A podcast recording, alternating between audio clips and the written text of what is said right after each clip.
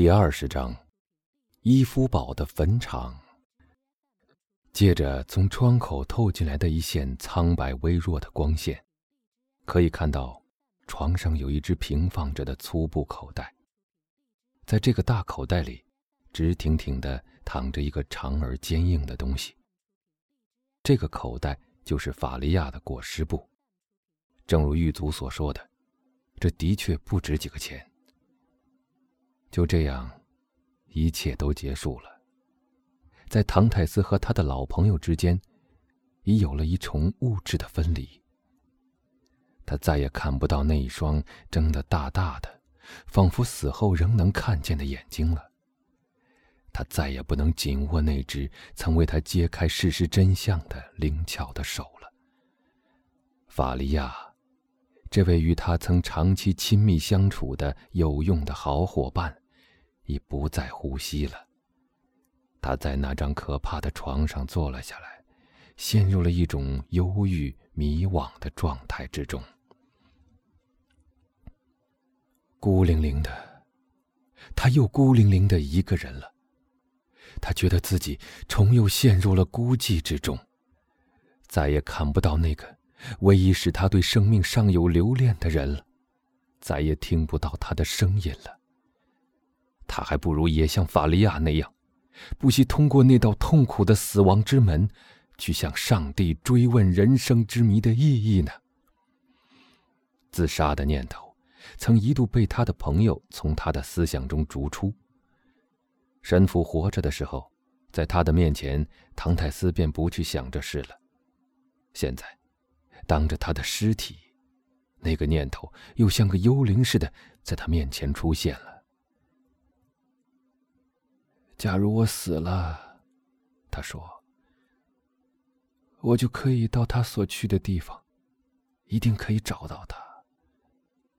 但怎么个死法呢？这倒不难。他痛苦的笑着，继续说道：“我只要待在这儿，谁第一个来开门，我就向他冲上去，掐死他，这样，他们就会把我绞死的。”人在极度悲痛之中，犹如在大风暴里一样，两个高峰之间必是形成低谷。唐泰斯这时也从这种自暴自弃的念头前退了回来，突然从绝望转变成了一种强烈的求生和自由的愿望。死！啊，不！他喊道：“现在还不能死！”你已经活了这么久，受了这么长时间的苦。几年前，当我存心想死的时候，去死了，或许还好些；但现在这样去做，就等于自己屈服了，承认自己的苦命了。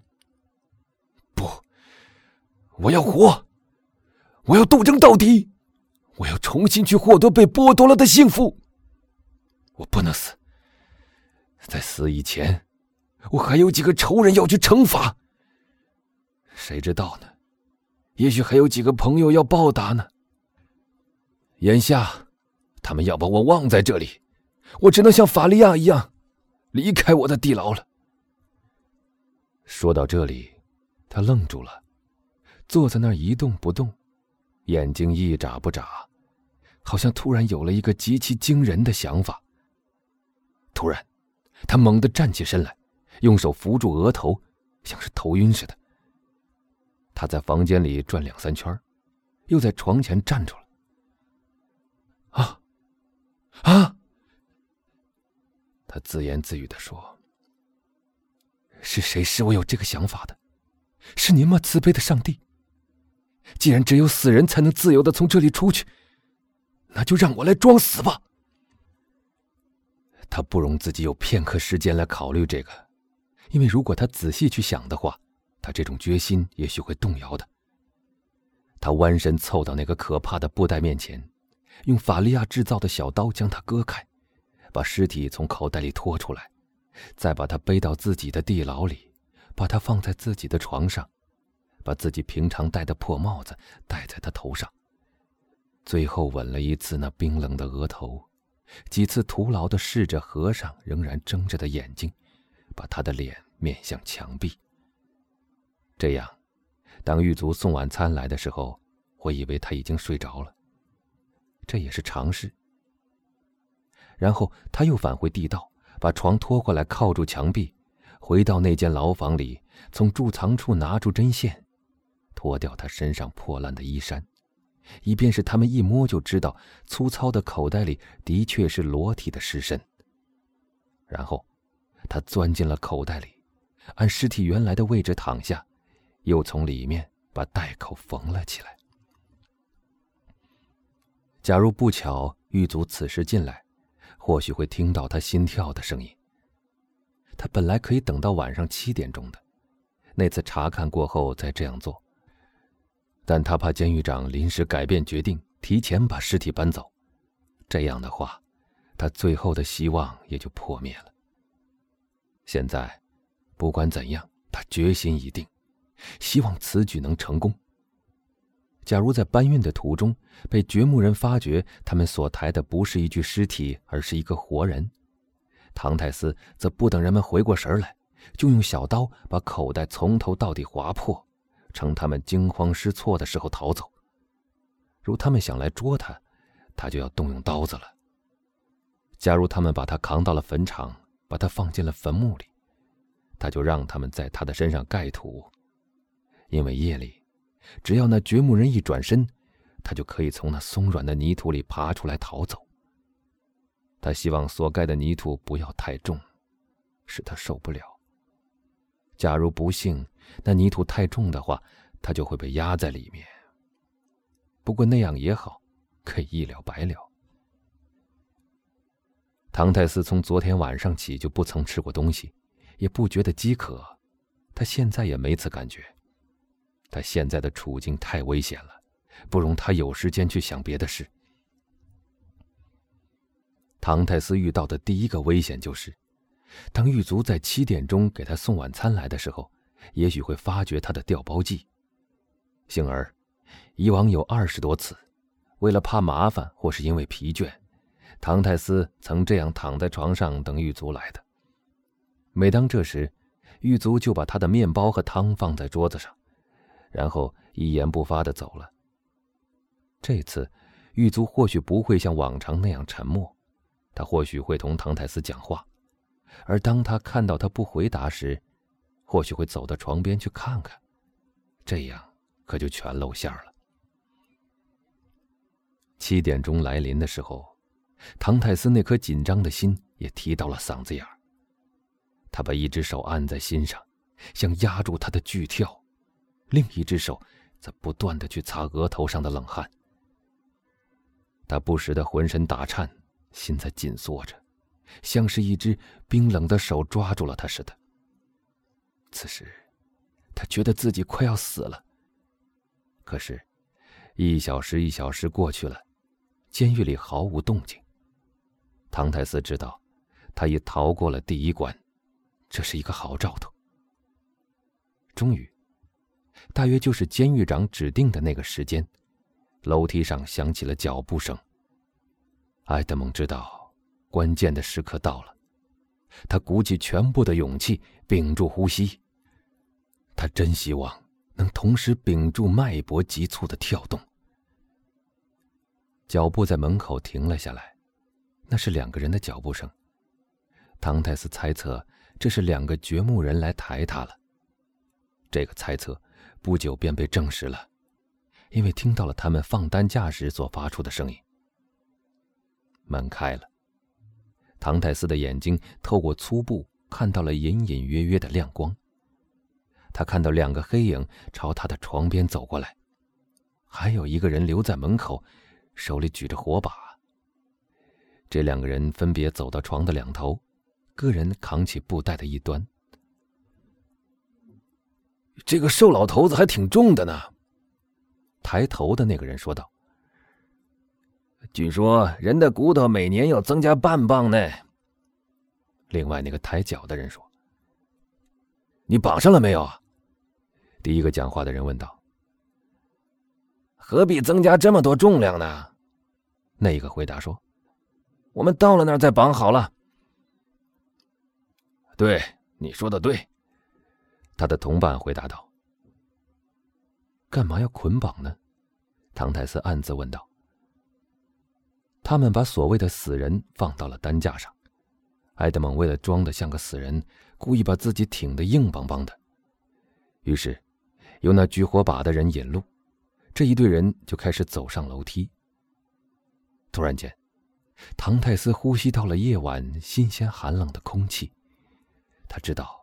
这是海湾边冷燥的西北风，这种突然的感触真是他悲喜交集。抬担架者向前走了二十多步，就停了下来，把担架放在地上，其中的一个走开了。唐泰斯听到了他的皮鞋在石板道上响声。我到哪儿了？他自问道。